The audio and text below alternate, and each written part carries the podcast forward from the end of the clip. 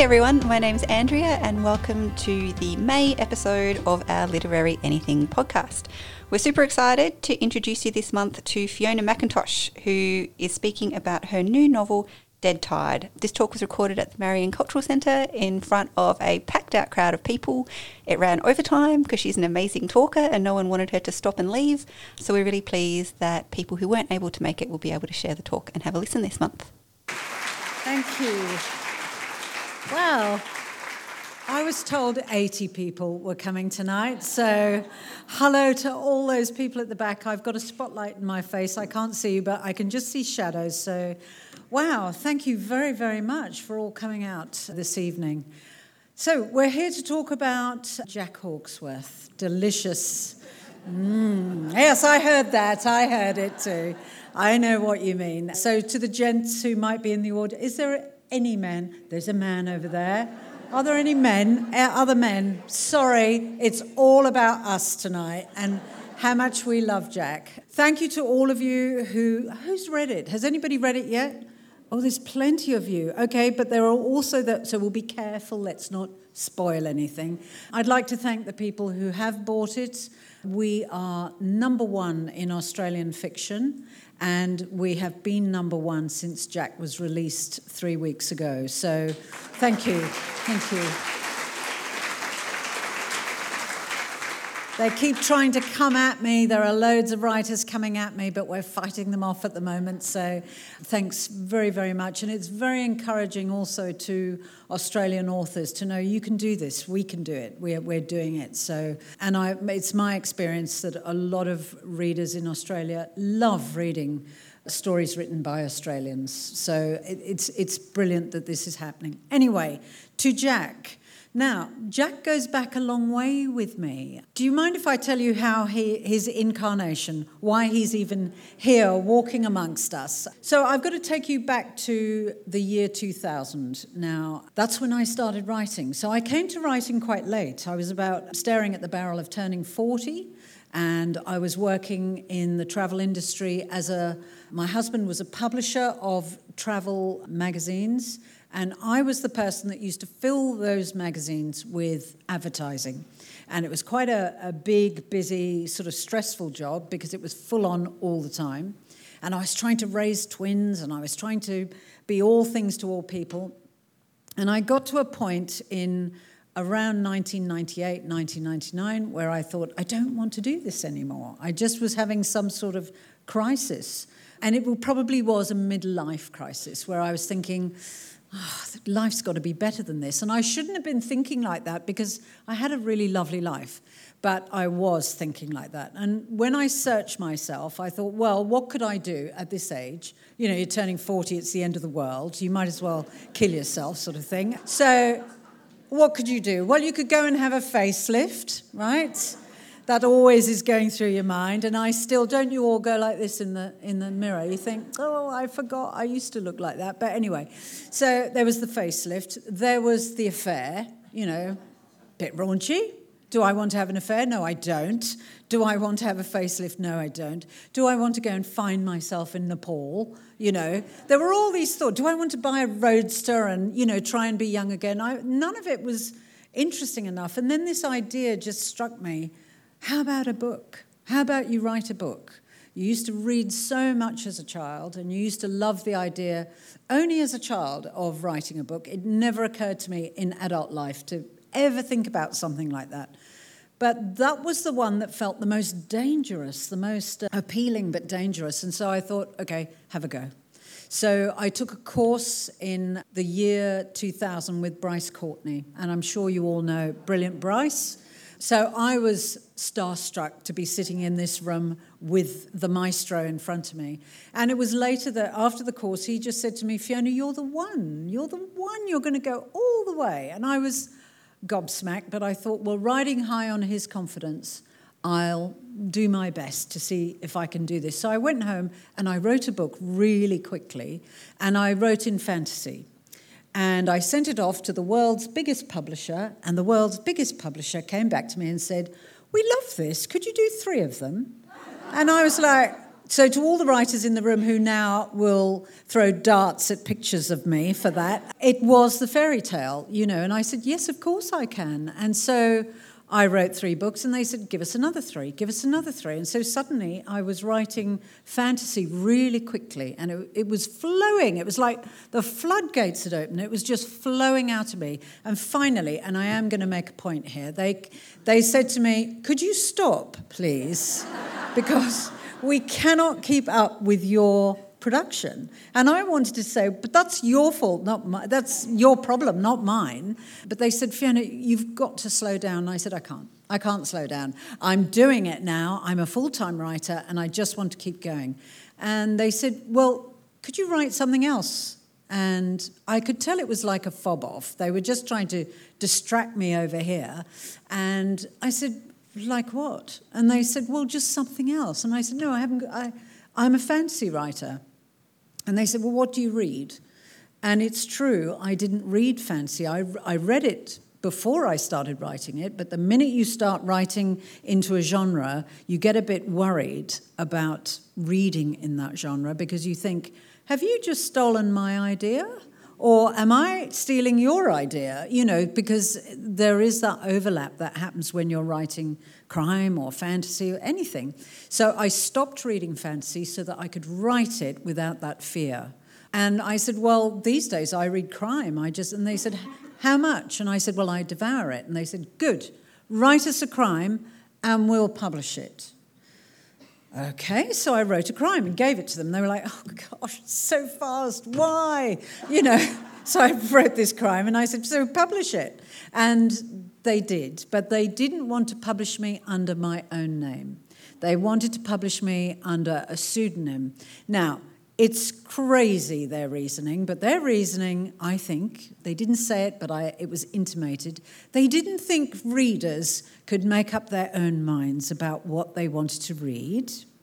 They felt that we would confuse them if we had fantasy written by Fiona McIntosh and we had crime written by Fiona McIntosh. And I fought them tooth and nail. I said, I've got an existing audience. Why not give them the chance to read me and crime? No, no, no. So I had to come up with this pseudonym. And of course, then they said, write another one. So I said, well, there it is. There's the other one. And they were like, oh, God someone kill her, you know. So they brought these two books out under a, a pseudonym, a pen name. They were okay. The actual books were ball terrors, but the, it didn't do well because I was a newcomer. When you're this strange name on a shelf and you've got one book, tell me, all of you, if you saw Fiona McIntosh, dozens of books, and Lauren Crow, one book, you're going to be helplessly driven towards the Fiona McIntosh because she looks successful. She has so many books, so there must be. But the Lauren Crow could be just as good, but you're not prepared to give that person a chance until there are a few more books. And that's what happened to me. And they were stupid, and I hope they're listening somewhere for doing that. Anyway, so as it turned out, we just let it go because almost at the same time as the second book was coming out, I had been approached by Bryce to say, Are you ready yet to do what you really want to do? And what I really always wanted to do was to write historical fiction.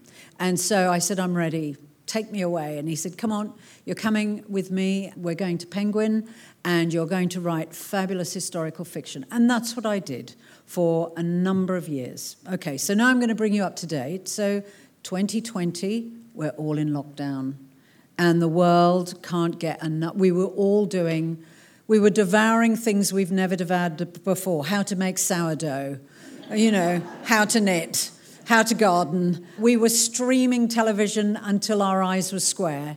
And what really happened for authors was we were reading books again. It was brilliant. We have never read so many books as we did during, I suppose, what we'll call now the lockdown years. So in 2020, I said to my publishers, look, let's bring the crimes out again. And they said, that's a good idea. What crime books? And I said, oh, that's right. I've got the rights. You can have them. Bring them out. So they rejacketed them, and we brought out Bye Bye Baby and Beautiful Death Again some 12, 13 years later, thinking, I wonder how this will go. And it went brilliant. right? So it came out, new covers, everybody was reading Jack and saying, this Jack's great, isn't he? He's quite sexy, quite lovely. And so Penguin said to me, Could you write another one? And I'm busy over here with historical. And I said, I don't really want to write more crime. They said, Yeah, but you need to because the audience wants more Jack. So I quickly wrote a book called Mirror Man that some of you might have read, which I really enjoyed writing. And they were back. It was we were on this awful loop. They came back and they said, "Could you do another one?" And I was like, "I don't, I, just, I don't know how to do this all." But anyway, so this is how Dead Tide came about. And now they've, of course, I'll tell you what happened after that. So let me now, in that segue, bring you into Dead Tide and tell you a little bit more about it without spoiling anything for the people who haven't read it yet. So, Dead Tide is Jack's fourth adventure, but we were all in lockdown when this was happening. And at the same time as Penguin was saying, we need another one, I was approached by a screen media company and they said, we want to option the world of Jack Hawksworth for the small screen, which is very exciting. I could see Netflix, I could see BBC One, I could, so exciting. And so they said, we'd like to option the rights, which was terrific. And they said, now look, could you set it in Australia? And I, I sort of had to do a double blink and said, Why would a Scotland Yard detective be coming, be in Australia? I said, That's like having Jimmy Perez come out from Shetland and, and sort of solve a crime, you know. And they said, Well, could you do it though? And I said, Yes, I suppose if push comes to shove, I'd have to work out how to bring Jack out to Australia. And they said, Great. And by the way, we don't want Sydney and we don't want Melbourne. Oh, well done, everyone. They said, We want a different landscape. And I said, Well, then it's going to be South Australia. And they said, Great. And I thought, are they mad? Nothing happens here. but then stuff does happen here of a criminal nature. We're quite, we're quite strange, actually, down here. So I thought, yeah, okay. So I contacted my retired Scotland Yard detective and I contacted my retired, very senior South Australian detective and said, How am I going to do this? Can you guys work out how Jack is going to be solving a crime in Adelaide. And they said, yeah, we can do that. So they worked it out. And I was able to find a way to actually have him coming out to South Australia. He's not here formally, and he's not here working on an operation like you've read previously. So he's alone, and he has no real backup, no formal backup from the South Australian police but they're there in the background. They sort of know what he's up to and they're going to lend help if required. So that made it quite fun to be working in this different environment with him without all his usual team and the bells and whistles around him that he normally has. So suddenly I'm in Adelaide with Jack, thinking, right, well, we'll go to uh, Rundle Street and have a coffee on Rundle Street. It's so weird. It was so weird writing it and we'll wander through the botanic gardens and we'll it was totally strange but fun at the same time and a lot of local people have been involved to help me because I didn't have those the cast the normal cast that's around him to play with so I had to introduce all these new characters from Adelaide so his sort of romantic involvement is a mother I'm not going to say any more but I'm sure every mother in this suburb is thinking, was it you? Was it? Which one of us is it that got it on with Jack, you know? Because I hate you, because it should have been me. My hairdresser's in it. I decided to put Kyla in. So Kyla now is so thrilled to be in a Jack book. She has books in her salon and she's signing them for customers. I thought, wow, that's reflected glory, Kyla. She's like, oh, yeah, I'll sign it for you. I'm on page, you know, there. And she said, and I'm going to talk to Fiona about, you know, being in another book and maybe having an affair with Jack. You know, it's really funny stuff. Where I've got Jack living is at a place called Athelney Cottage in St. Peter's. And the woman who owns that cottage, she is beyond excited that. And so she invited me down and I walked through and she said, So Jack's going to sleep in this bed. and I said, Yes. And she said, Now, where's he going to put all his toiletries and things? And I was like, Oh my gosh, this is really, it's hilarious, you know? So I said, Oh, well, we'll just use here and, you know, he can cook here because you know he likes to cook. Oh, yes, I know, Jack. So, you know, uh, people are totally into it. So she's great. She's got she's showing people through, and it's part of her new B and B spiel.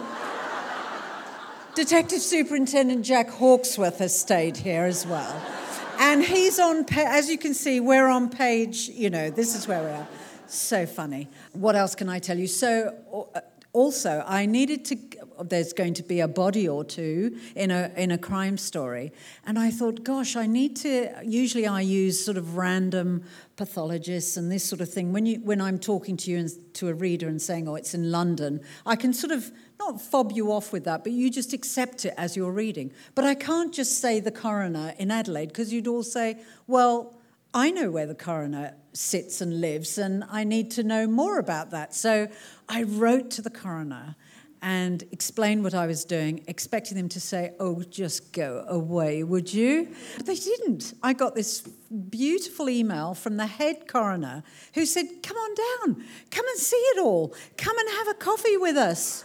She said, We're all rabidly excited. So I got down to the coroner's, the forensic centre where the pathologist, the head pathologist lives, and they were all there really like cheering as I walked in. I was like, what are you all smoking? You know, I'm just. Anyway, so they led me through and they said, okay, so she said, come on, scrub up, Fiona. You need to know. And I said, we're not really doing a post mortem, are we? And she said, no, no, no. She said, no, but you need to know what it's like. And I thought, brilliant, because that's everything I'm about. I like to know what the squeaky boots sound like on the lino kind of thing. So we got all dressed up and we walked through the theatre and I looked at everything and touched everything. And then she took me, you would have seen it on crime shows. You know, the detectives sit behind a, a sort of a window, and if they have a question, something like silent witness, maybe they press on the m- microphone and they say, How deep is that stab wound? You know, and they'll say, oh, It's about three inches, probably with a, you know, a, a, this sort of knife. And she said, So this is the microphone where the detectives, you know, can speak to me. Now she's being serious. And I said, Can I have a go? And she said, Sure. So I pressed it, and I don't know what possessed me. And I said, Can I have a clean up on aisle five, please? And so all these poor people in the theatre were like, what is going? And she clicked me off and she said, now, stop it. You know, that's, you're not allowed to do that. We've got to be a bit more serious. And then she said to me, do you want to see the bodies? And I said, because I'd just finished The Orphans. So I felt I knew everything I needed to know about mortuary work and all this sort of thing. And she said, come on then, come and see the bodies. And we walked to these enormous fridges. They were much bigger than this stage. And she pulled these huge steel sliding doors back. And I looked up, and there were just rows and rows and rows of bodies. But not, I, I didn't look at people, they were all in bags. But it was still confronting and astonishing, thinking she's got to work through, she and her team have to work through all these people. Incredible. Anyway, so then over a cup of coffee where I thought, look, I'm tasting, I don't know what I'm tasting, you know, it was, it was really fun just talking to her. And she had such a sense of humour. So I'd love to use her again somewhere. But I said to her, what was your most exciting case? that you've worked on? And she said, Oh, easy, hands down. She didn't give me the name of it because that would have sort of contravened all sorts of private privacy things. But she said, there was a case where the police were absolutely convinced that murder had taken place, but they couldn't prove it. Nothing could prove that there, were no, there was no evidence to support it, and yet every instinct was screaming at them, and it was a woman who had been who had died, and they wanted to prove that a particular man had killed her, but they couldn't. So they asked her to please perform the post mortem. She went through the body as you must, and she could come up with nothing that pointed to suspicious death, death by any suspicion. And they said, Could you have another look? And so she said, Yes, I can. And so she went through it all over again and rang them and said, uh, There's nothing. And they were so, so disappointed. And they said, He's going to get away with it unless we can find something. And she said, Look, leave it with me. And she decided, I don't know what, she didn't explain why, but she took a mirror, and it's a bit like one of those dentist mirrors, you know, those sort of ones that, and she went through the whole body very carefully, just looking for anything that she could have missed. And she found it. And she found, I won't tell you what, because it's in the story because I was so gobsmacked by what she found. And she, we both got goosebumps even as she was telling me. And I said, Did you get him? And she said, We nailed him. He's behind bars. She said, We proved murder with what I found. And so it was brilliant. And I said, Can I have that? And she said, It's my gift to you, Fiona. she said, "Let Jack have it," you know. And she said, "Only could. Is there any way I could have a sort of an affair with?" And I said, "No." I, He's not that kind of guy, but all these women are ready to undress for him. It's just, you know, Kyla, the pathologist. I mean, and I said, and You're married. And she said, I know, but I just, you know, fiction, you could have just, anyway. I said, No. So moved on from her. And then I was at the stage where I had to give a title to the publisher. We work a long way out with things like this. And they said, So, what are we going to call this book? And the, the book, I, I was going to call it Cold Chain. I haven't even told you what the book's about. Can somebody remind me about that moment where I just said cold chain? So, let me quickly tell you a rough thing about the book, and then we'll come back to that because it's relevant. So, the story of this story is reproductive medicine and the transfer of re- human reproductive material across the globe. Now, that is happening in real life every single day. It is crisscrossing the globe. Eggs, embryos, semen, you name it, anything to do with the internal workings that give us a child is being that those tissues are being transported across the world but none of us know that and you would not know how it's happening but i do And Jack does. And so we are going to enter a story where there is a black market for this, this all this material. And Jack cracks onto this scam that's underway. Now, when we meet him, and I won't spoil anything, he's not in at Scotland Yard. He's actually taken a sabbatical. For anyone who's read Mirror Man, you'll remember what happened to him at the end of Mirror Man. So he needs to take a sabbatical, and he's lecturing at a London university to a group of students on criminology.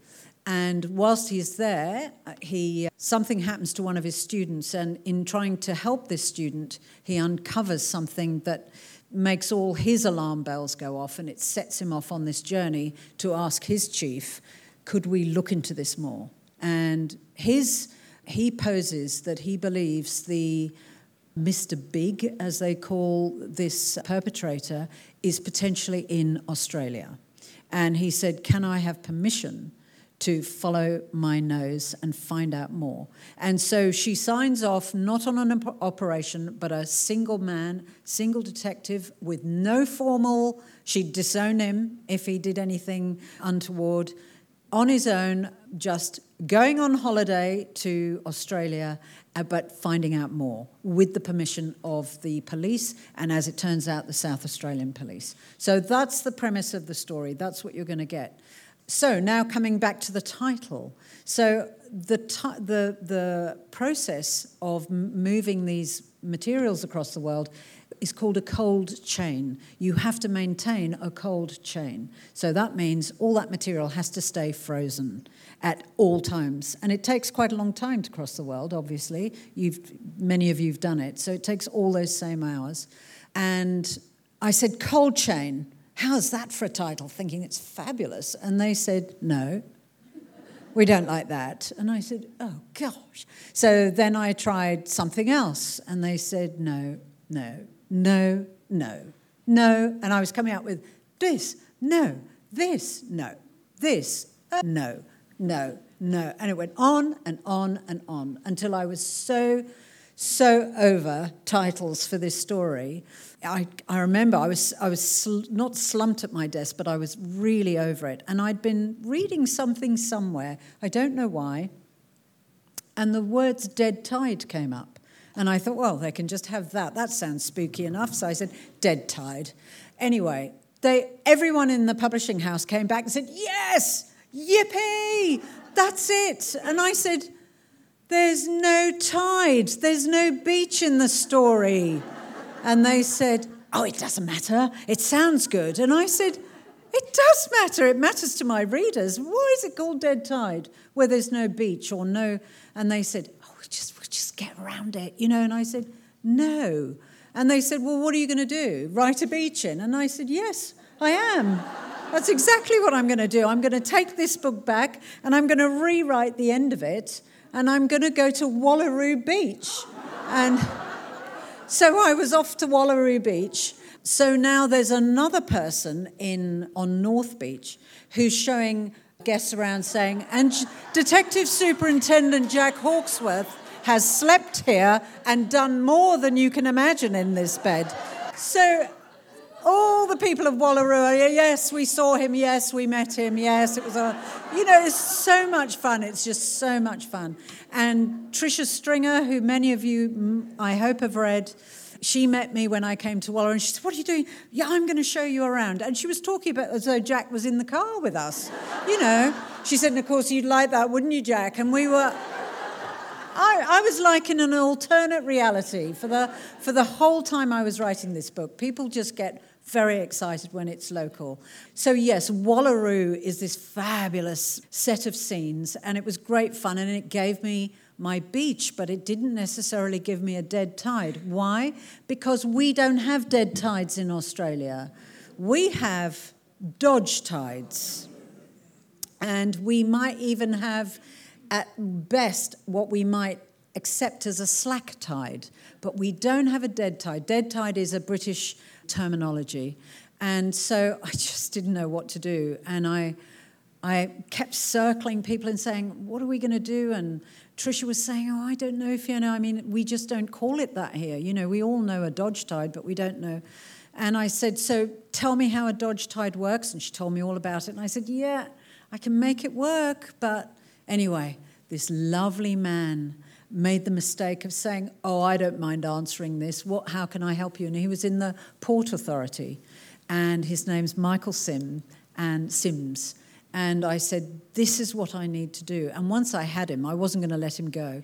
And he said, Oh, we can make that work. We can do it like this, and you can do that. And I thought, Great, haven't finished with you, Michael. On this lovely big coastline, if I wanted to do blah, blah, blah, how would I do that? And he said, You're going to tell my boss if I tell you? And I said, No. And I didn't want to say, I'm just going to write a book about it. That's. So he said, Well, if I was going to do that, this is how I would do it. And it was brilliant. Absolutely. So I said, Great, that's what I'm going to do. So there was one, and I use, I've used it all in the story, and there was one more missing jigsaw piece to the whole thing, and that was I needed to understand IVF technology. Now, I have experienced IVF technology. I've I have twin sons who, in fact, it's their birthday today. They turned 32 today. So they 32 years ago, well 33 years ago, mother we beat mother nature with science because she was determined that I wasn't going to have children and IVF made it possible for me to have children. So I'm very very grateful to it. And when I was thinking about how, what story am I going to write next? I like to take Jack into quite original situations rather than the straight out serial killer, you know, that a lot of crime books can be around serial killing. And if I do have a, a lot of deaths in a row by somebody, there will be a reason why they are doing this. There'll be a very personal and connected reason. They're not just psychopaths on the loose, so to speak. So I needed something really fresh and original, and I thought, well, I remember when I was going through IVF that has anyone else here been through, or maybe you don't want to say, but anyone who has ever struggled to have a child or who has gone through IVF will know that you enter a new headspace. You're, it's a sort of a crazy time in your life where you do go just a bit balmy because everyone seems to have a child except you. And every child is a baby in that moment, and you're the only one who's not pushing a pram around. And it just plays with your head. But what people don't realize is that they don't have to stop talking about babies and they don't have to t- tell you, not tell you that they're pregnant because you, you, you show joy for them. It's just that you want that same joy for yourself. So you don't feel anything bad for them or jealousy, but there is envy. It's not jealousy. There is a slight difference, I think. Playing with words here. Where was I? Anyway, so I'd, I'd done IVF and one of the things I remember most is that when I was at the clinic, Ian and I had decided that we would only have three goes. And after those three goes, if it hadn't worked, we were going to get on with our life and our marriage and have a fabulous life and spend all our money on ourselves and not on children, which is how it usually goes.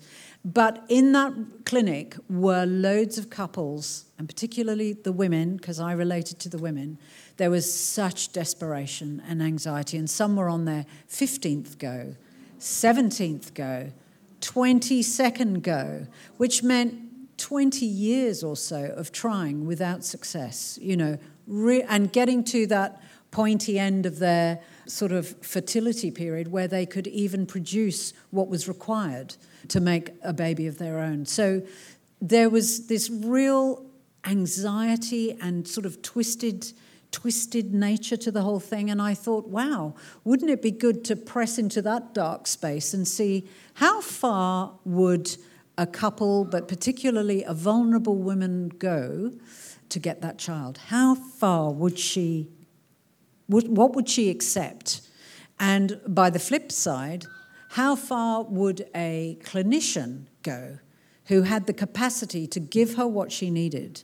How far would that clinician go to deliver that opportunity to that woman. And so into that dark and twisted little corridor sits Dead Tide. You know, so as soon as I'd thought that through, I thought, oh, this is a book. You know, this is a book just waiting to be written. How did we get onto that? Think back quickly. Where were we? We'd done the titles. One person. One person tell me where we are. Put your hand up and tell me where we are. I told you about Trisha. I told you about Michael Sims giving me that lovely thing. Oh, yes, I know, I know. See, I knew we'd get there. The final missing jigsaw piece, yes, remember me saying that? Well done. We're not dementing, all of us. Was the embryologist. I needed to get that kind of expertise to teach me about IVF because when I did IVF, it was 30 three years ago. And this book is being set in 2009, something like that. So I needed to bring that technology up to date and make sure that I was playing in the right space for that technology. And so I met this gorgeous, gorgeous embryologist who was just licking her lips at the idea of, oh my gosh, this is so much fun. And she said, so we're going to break the law? And I said, absolutely, we're going to break the law. And she said, you're not going to tell my boss, are you? And I said, No, I'm just going to write a book about it. But so break the law with me. And she said, Oh, this, it's okay, this is how it's going to work. If you're going to do this, then we need to do that. And you'll need this person and that person doing this. And she worked it all out. It was just so fantastic. And she gave me all the science and all the extra science required to pull off the sort of black market syndicate scam that is underway in this story. And she's absolutely brilliant. And she's already written to me and said, When are we doing the next one? I said, I can't keep writing about reproductive medicine. And she, she said, Oh, I've read the, she said, I've read the, uh, the sort of, not the galleys, but I sent her her section so that I was getting it right. And she said, I really like this Jack guy, Fiona. I don't, you know, I don't suppose. I said, no, no, no, you're about to have a baby. No. So he is a bit addictive like that. He is sort of, I mean, he's under my skin. He said, I certainly enjoy writing him. And the reason I've written him in this way, and everyone who hasn't read him, you need to, to understand what we're all laughing about. When I started writing him in 2007, we were going through that period in particularly television shows of crusty old detectives. You know, they, they sort of had egg stains on their ties and they were widowers or they were drunks or they were, I don't know, they, they just weren't pleasant, but they were brilliant at what they did. And they were sort of unattractive and I know you all love Vera. I'm sure you do. I don't. I find, I find that bucket hat and that bloody coat, I'd like to push her off a cliff in her Jeep, actually. I prefer Jimmy Perez. Yes, he makes my nipples stand on end. It's, Vera doesn't do it for me. And neither did those old crusty guys in the basement who were working on cold cases. Who were they? Them, right? So we were all into that sort of thing. And so I thought, now I'm going to write a really handsome sort of guy who's going to be, you know, a bit Mr. Darcy. I wanted Mr. Darcy on the page. So I wrote Mr. Darcy and he became Jack Hawksworth. So you know, I really, I've sort of fallen in love with him, and I know there are plenty of women out there who really are enjoying him because he's, you know, he bakes, so he's a bit quirky. He bakes, and he he's quite domesticated, and yet he's quite distant. He's hard to reach, and he will not give DCI Kate Carter what she wants. He said to me last night, we were on, I, I did a sort of a dinner talk, and and somebody said. Fiona, I think when you get to book 25 of Jack, because I want that many, she said, when you get to book 25, can you kill Kate Carter? And she said, Can Jack just kiss her as she's dying so that she gets what she really wants? And I said, If we get to book 25, I promise you, I'll kill Kate Carter and we'll, we'll do that. Because he's a bit like James Bond. There has to be a new woman with each, with each book because he, he's not married with children and going to that same sort of home all the time. So I've really got to invent ways to get him sort of entangled with a woman each time because I know you want it, I want it. I don't want to write a book of Jack where he's there's no romantic sort of moment. So that's part of the challenge is finding who the lucky girl is going to be. So, yes, I want to let you know that there will be another Jack book after this one. And it came about like this. If I take you back to around November last year, I was on tour for the Orphans, right? I was on a national six week tour for a book called The Orphans that some of you may have already read, and that's historical. So, in the middle of that tour, it was six weeks long and quite, quite taxing, I had to go to England to go and get research this year's story and next year's story, right? So I had to go and get all these bits and bobs I needed. So I had to dash into England and then I had to dash back. Sounds glamorous, it's not. It's all work. I'm not sitting on a Paris sidewalk, sort of sipping absinthe and, and, and sort of thinking how marvelous the world is. None of that. It's like rush, rush, rush. Anyway, I came back and I picked up with, they gave me 48 hours and I was back in my suitcase and off around the rest of Australia. Anyway, then Penguin said to me, as I was coming to the end of my tour in the middle, middle of December, they said, You know, Fiona, if you can give us next year's book before Christmas, it's okay. I, they knew I was coming towards the end. They said, If you can do it before Christmas, it would make it a lot easier to get it out we could do so much more work on it, you know, and we could play with the cover, play with this, play with that. And they said, if you could do it, it would be amazing. So I thought, well, I will. So I did, and I got it to them on around the 18th or something of December, and they were very, very happy, right?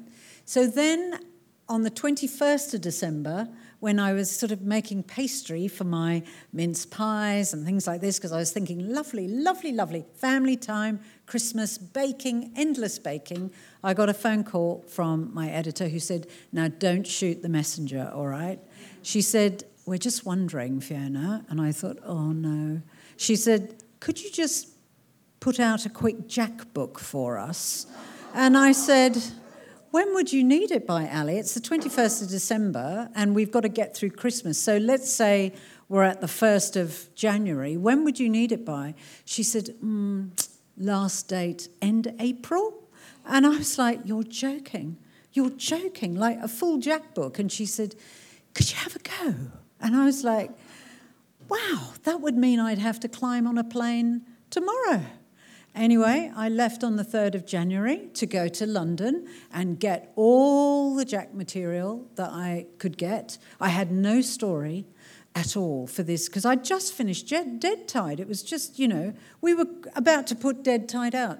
And I thought, well, between me getting on a plane in Adelaide and getting off at London Heathrow, I need a story. So it was like, don't talk to me. To all the people who, you know, all the hostesses and everything coming through, stop it, I'm thinking, I'm thinking. And by the time I got there, I had an idea for a story and gathered up all the information, met my retired detective and said, What do you think? Can we do this? He said, Yeah, it's a great idea. And we, I can take you to some places right now where police would have gone and all this sort of thing. So we gathered up some wonderful information and I came home and set to. So I want you to know I'm, I'm about nearly 30,000 words into the next Jack book for you. So you will have Jack clutched to your bosoms in January 2024. So we'll get it out for you for January 2024. Thank you. And in the meantime, you'll get a book in next November, next October, November, called The Sugar Palace, which is the new historical story. And that will be set entirely in Sydney. So sorry we've gone to the big, big smoke. I did The Orphans in South Australia, which was fantastic to set a book here. Really well supported as well. But Sydney will be fun. It's the roaring 20s. And I thought I was writing a story. It's called The Sugar Palace. So it's about confectionery. And I thought I was writing all about sugar. I thought there was going to be sugar dusting in the air. You know, I thought I was going to breathe it, inhale it. Before I knew it, I was in brothels with razor gangs. So we've got candy floss and prostitutes. I don't know how that's happened. And my editor's read it and she said, I don't know how you've pulled it off. But she said, it's great fun and it's a lovely story. So that's coming to you at the end of this year. But I am busy, as I've told you on Jack, but also after April, the minute they release me from Jack, I will start writing The Fallen Woman, which is the story for 2024 and I've just pitched in 2025 for you, which will be back in Australia. So I'm like a hamster in a hamster wheel, but a very happy hamster in my happy hamster wheel, writing books for you. Before we throw open to questions, oh, I'm already there, aren't I? Look, we want to take some questions. I was going to tell you a funny story, but I think we should have questions from the audience, please. And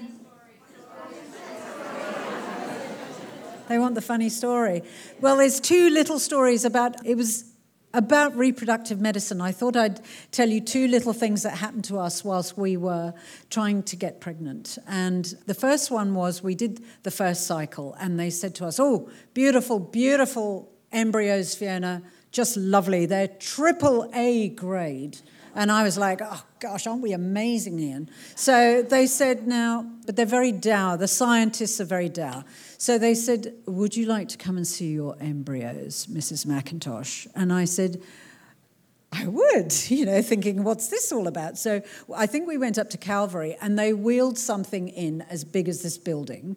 That it was like a big squeaky thing they wheeled in with this huge glass top and beneath it were three little petri dishes. Each one was as big as my the lens of my glasses.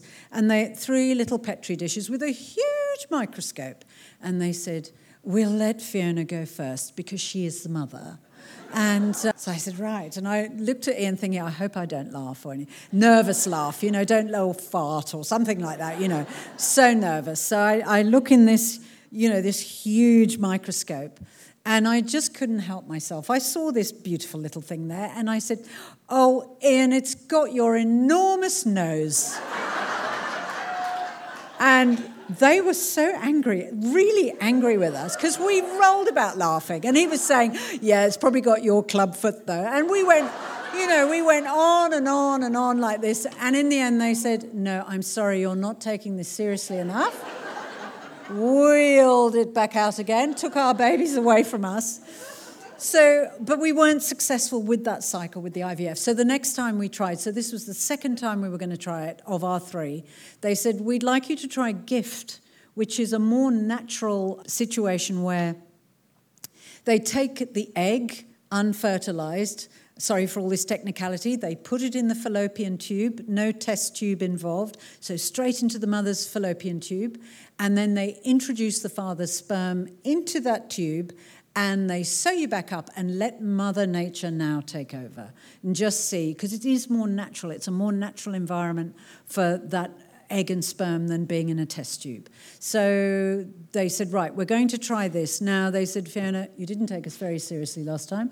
Now, this is all about timing, all right? Timing, timing, timing. When you're on our table, legs akimbo, unconscious, we need Ian providing the magic juice at the right at the right time. So we said, fine, yes, no, we're not stupid, you know. But I am married to a very vague man. Very vague man. And I'll give you an example of that vagueness.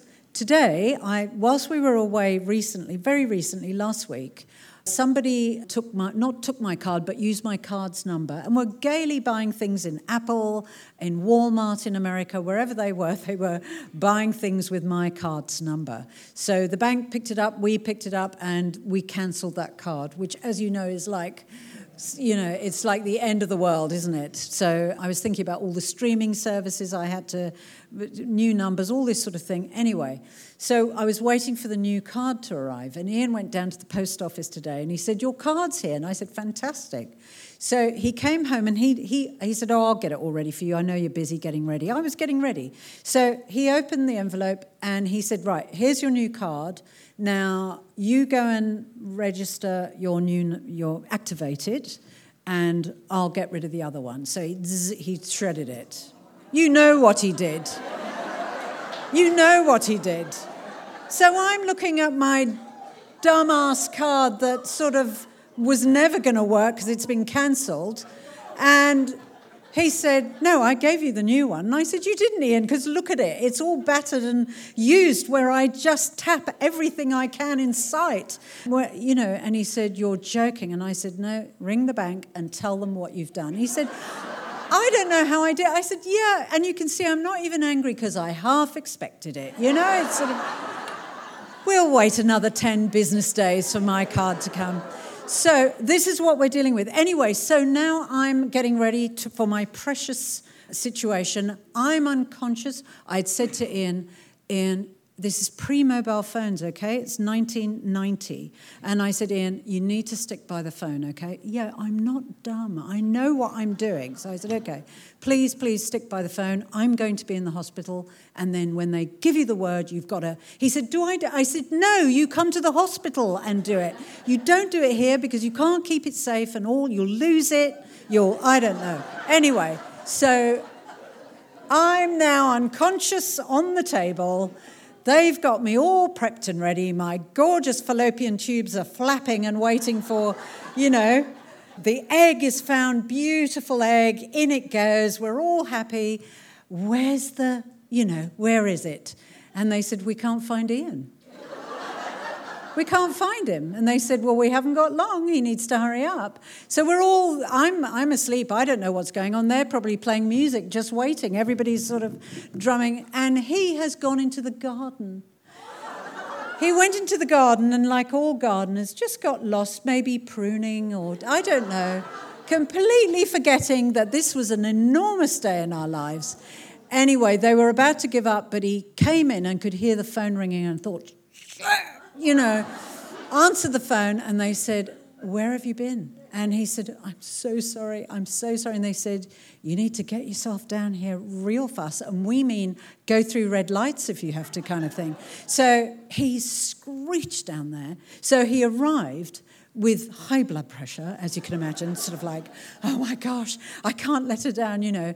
And they said, here, you know, they got a jar like that. They gave him his little jar and they said, get on with it and hurry up. So they're, they're standing behind the door and they've sort of pushed him into this room. And he said he got into the room and it was huge. He said it was this huge room and it had glass, it had windows all around it. No blinds, no nothing, just windows. And he was like, I don't know what to do. I don't know what to do. And they were like, Come on, Ian. And he was like, I can't. There were, he said, there were no magazines. There was no busty nurse coming to help me. There was nothing. And so, in this terrible room, he said he backed up into a corner and then he turned around. so sad. Anyway, so now I'm, I'm waking up you know, and he's there holding my hand, looking very sheepish and embarrassed. And I said, What's wrong? And he said, I could only get a drip out. I'm so sorry. I'm so sorry. And I, I said, Oh, Ian, what happened? He said, I'm just so sorry. Anyway, 32 years later, these boys, it only took a drip.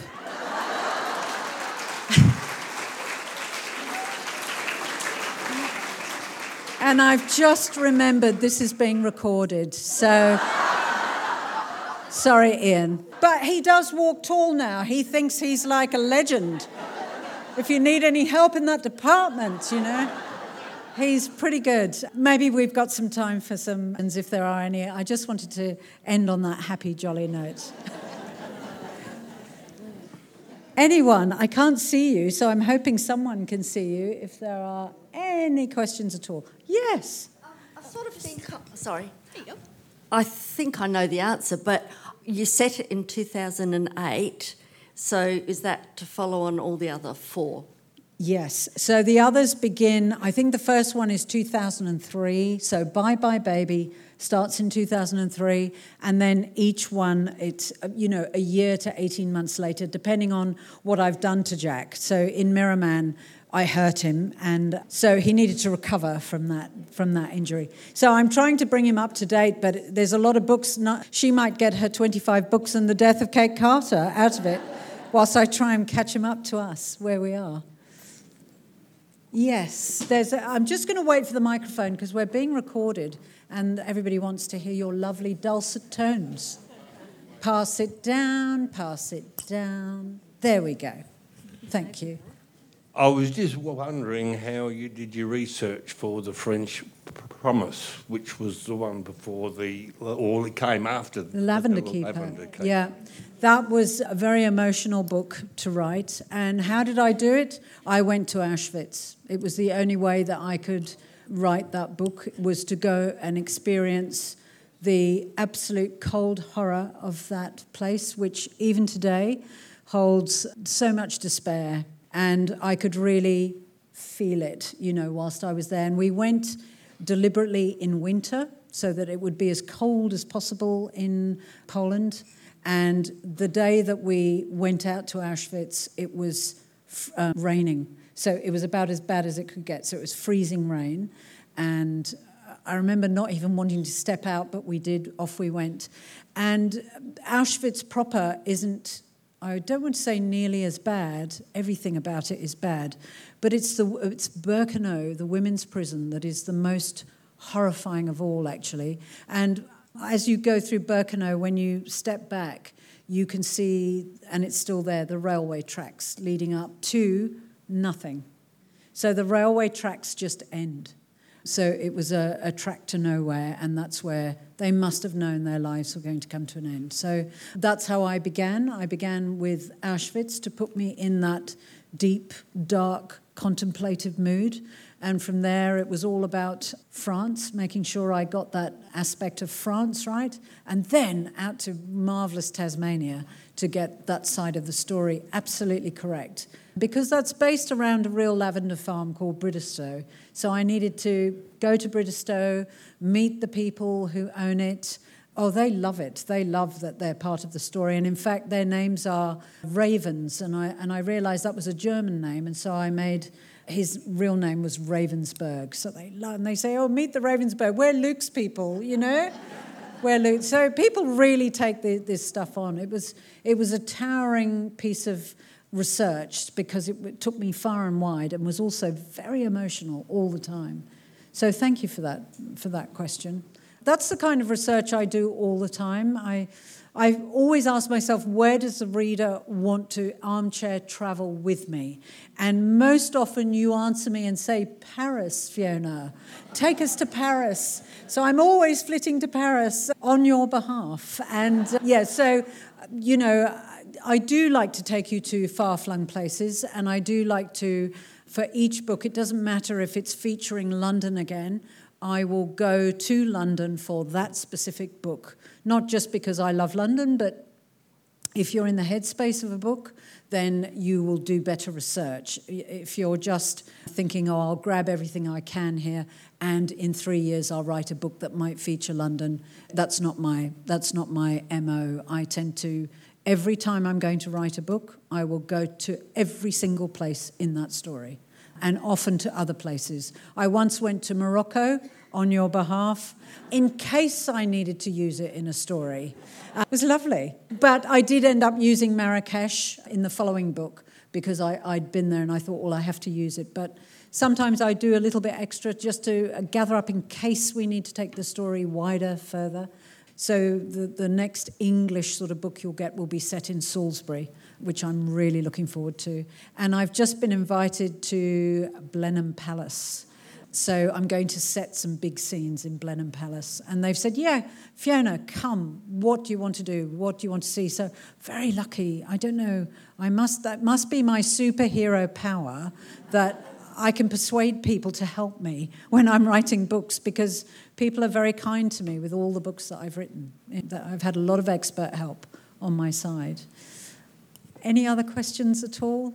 I don't want to leave any stone unturned. Yes, there's a lady just here, and or a gentleman. Sorry. Okay, thank you. Uh, who did you model Jack on? Someone you knew? Not personally, but I would uh, love to, and I would undress for this person if they needed me. I would undress for Hugh Jackman any day. I wrote Jack for Hugh Jackman in 2008. But Hugh Jackman is now a lot older than Jack is in the story. So even though we're going to hopefully get a screen adaptation of these stories, I don't think it's going to be Hugh unless anyone in this room knows him personally and can connect me. But likely not Hugh Jackman, but we will, you know, I'll take, look, I will take Chris Hemsworth. Wouldn't you? I'd take Chris Hemsworth. I'd take any Hemsworth. But yeah, there's going to be some fabulous dark haired, beautiful guy who will play Jack. And I just, I, I, am happy if it's an Australian, but he, he is a grammar school boy from England, so they'd need to do the accent correctly to get it right. So, but it was Hugh Jackman. Thank you. This lady here had a question. Thank you. Due to an eye issue that I've had, I've started to listen to audiobooks. Ah. Is it when you write, do you write an audio book or does somebody just sit and read your book? Is it uh, written differently? No, it's not written differently. So they take the manuscript, exactly the same one that is that we would read in print, and he would in this case, it's a guy called Jerome who's performing it, and he performs that book for you. Not silly voices, but he will he will try and sort of change the voices up a little, so you know when Jack's talking, and you know when Kate's talking, and you know when some of the other characters are talking. But yeah, they're given 500 pages and and told to make sure it's it's crystal clear and word perfect and a performance. So it's exactly the same, and it comes out in the same week as the book comes out. So it's always available to download in audio from the get go because we don't like people not having access to the audio straight away. Because otherwise, you'll end up saying, la, la, la, la, don't talk about it because I need to hear it. So we make sure it's all done at the same time, which is lovely. Thank you. I'm glad you're listening. That's fantastic. I mean, listening is exploding, isn't it? Everybody's loving listening to books and doing other things at the same time, which is brilliant. Any other questions? Lovely. Pe- oh, here's okay, and then that gentleman there. Yeah. I was just wondering about Jack. Do you have any? I'm always wondering about Jack too. We all are. Do you have any? Would you have any control over how the character is? There's so many books that have been adapted to screen, mm. and they're nothing like the book. I know. It's my great fear is that, th- look, they own the rights for the screen. So as long as they own those rights, they could make Jack a woman if they want to, but we would kill them, okay?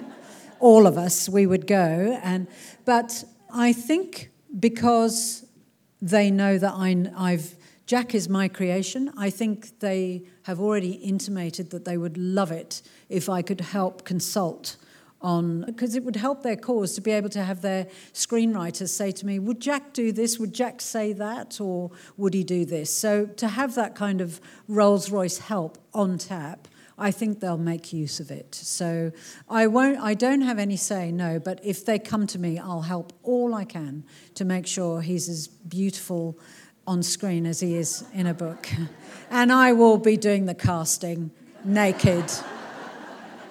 Get your clothes off. Let's just have a look at them. There was a lovely there was a gentleman here. Some, yes, sorry. Just here. Thank you. Yes, I can relate to that if you talk about Jack Reacher books. Jack is six foot five, and they made the films with Tom Cruise, I know. uh, who's four foot nothing. It's a But- real, it's, I understand, it's a real shame because, look, I want to just say that I love Tom Cruise and I love him as Ethan Hawke and I love him in a lot of Maverick, love him as Maverick. He's not Jack Reacher. And what the hell was in their heads? But I think we will find, if we dig close enough, that probably Tom Cruise optioned those books.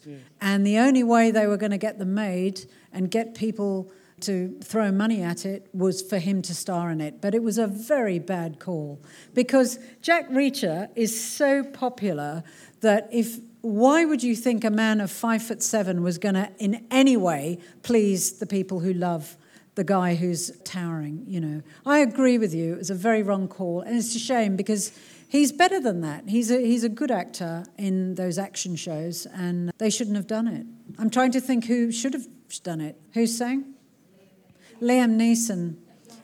Yeah. Yes, I mean, he's got the height. Yeah. I just always think of him saying those words, and I will kill you. You know? I always say that when one of my sons is going away. Tell whoever's driving you or flying you, if you don't turn up when I'm, and I will find you and I will kill you. Sorry, that wasn't actually my question. Oh! do you want to talk about Jack Hawksworth no, as no. well? Yes, well, I do actually, but I was wondering how, when you write one of the Jack Hawksworth books and you finish it, how do you turn your brain off and go and write something else totally different? Well, I'll tell you now, all the men in the room won't, won't get this. But I'm a woman.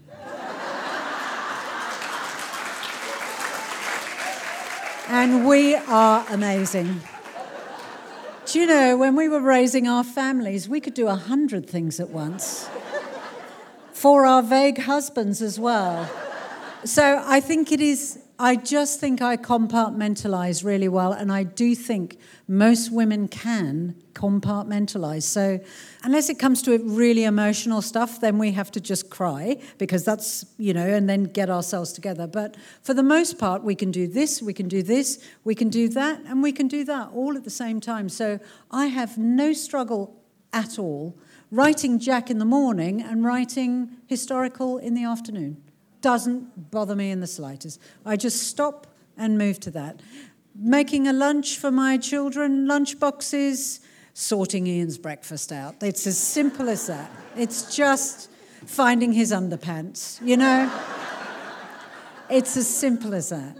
I don't know, I do, it is. It really, I can't tell you that there's any struggle at all because there's not. Well, I'm sorry for the stupid question.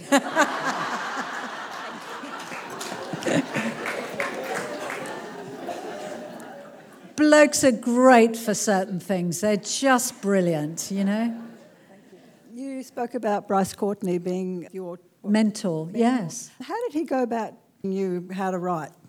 Okay, that is such a big question. How did he teach me? So he used to hold this not annual, but every two to three years, he would have a summer fiction writing course.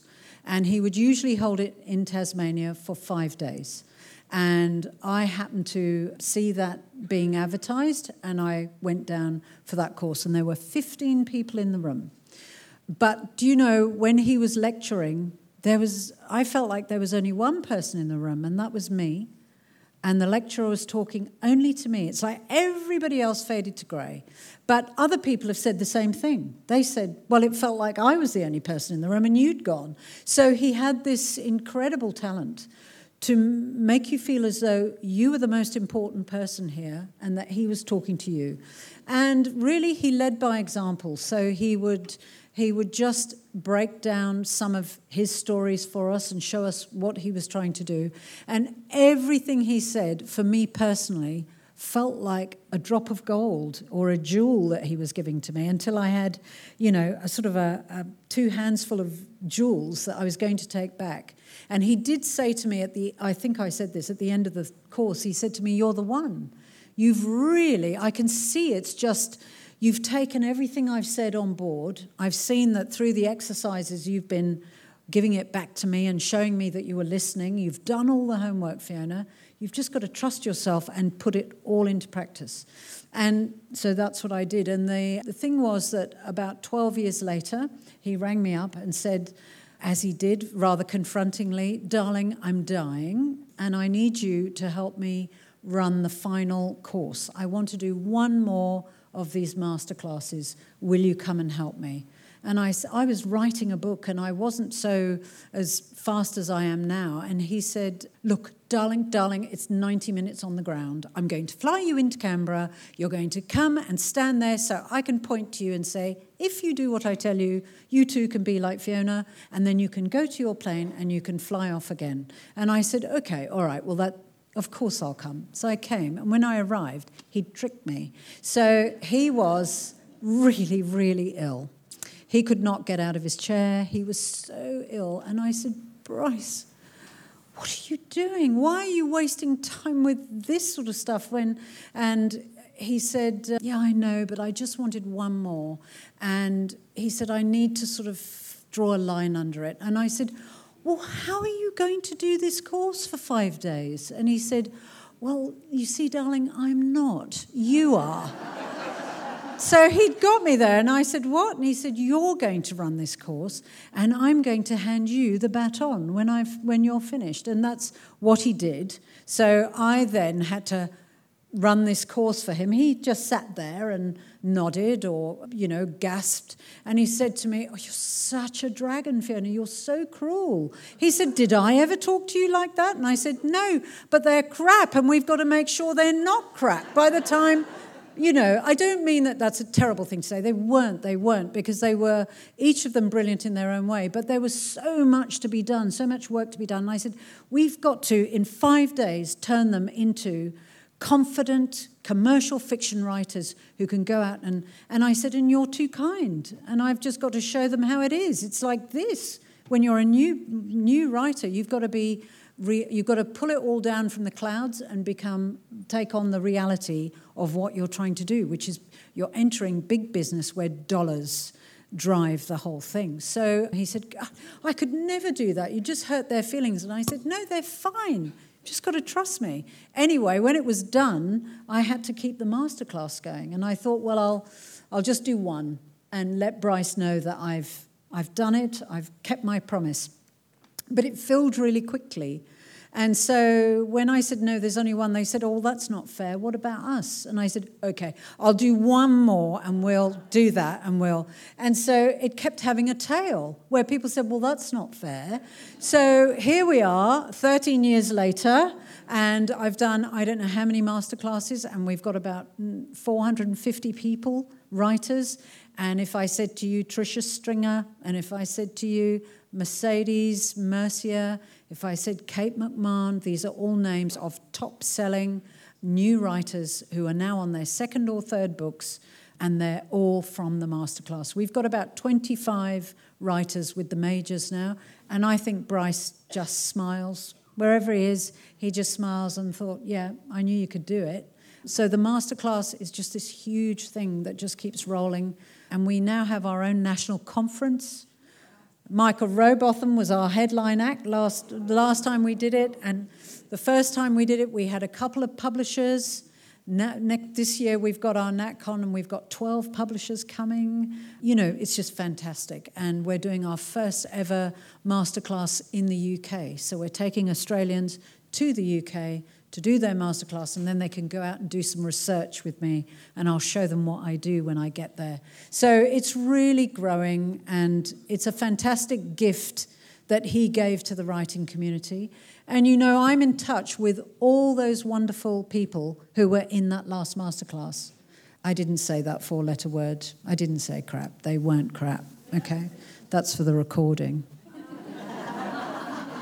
Let's hope they're not listening. They weren't. They just didn't know what they were doing. And you never do know what you're doing when you're first writing. You need a guide. You need a guide to just say, you know, character development is really important. Your character can't be static, and dialogue is vital. And how are you going to build this world around your audience? I mean, it's just, there's a lot of stuff to juggle. So, doing this masterclass gives them confidence to go out and do just that.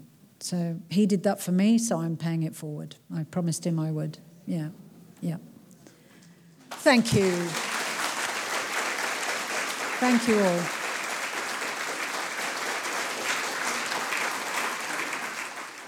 So, for our June podcast, myself and my lovely colleague Griffin will be exploring what those in the know are calling the biggest literary trend of 2023, which is witchrature, or witchlit, or witlit, or hexing the patriarchy, etc., etc. So we'll be reading Emilia Hart's best-selling novel Weyward. We'd really love for you to read along with us and join us in June to see what you think.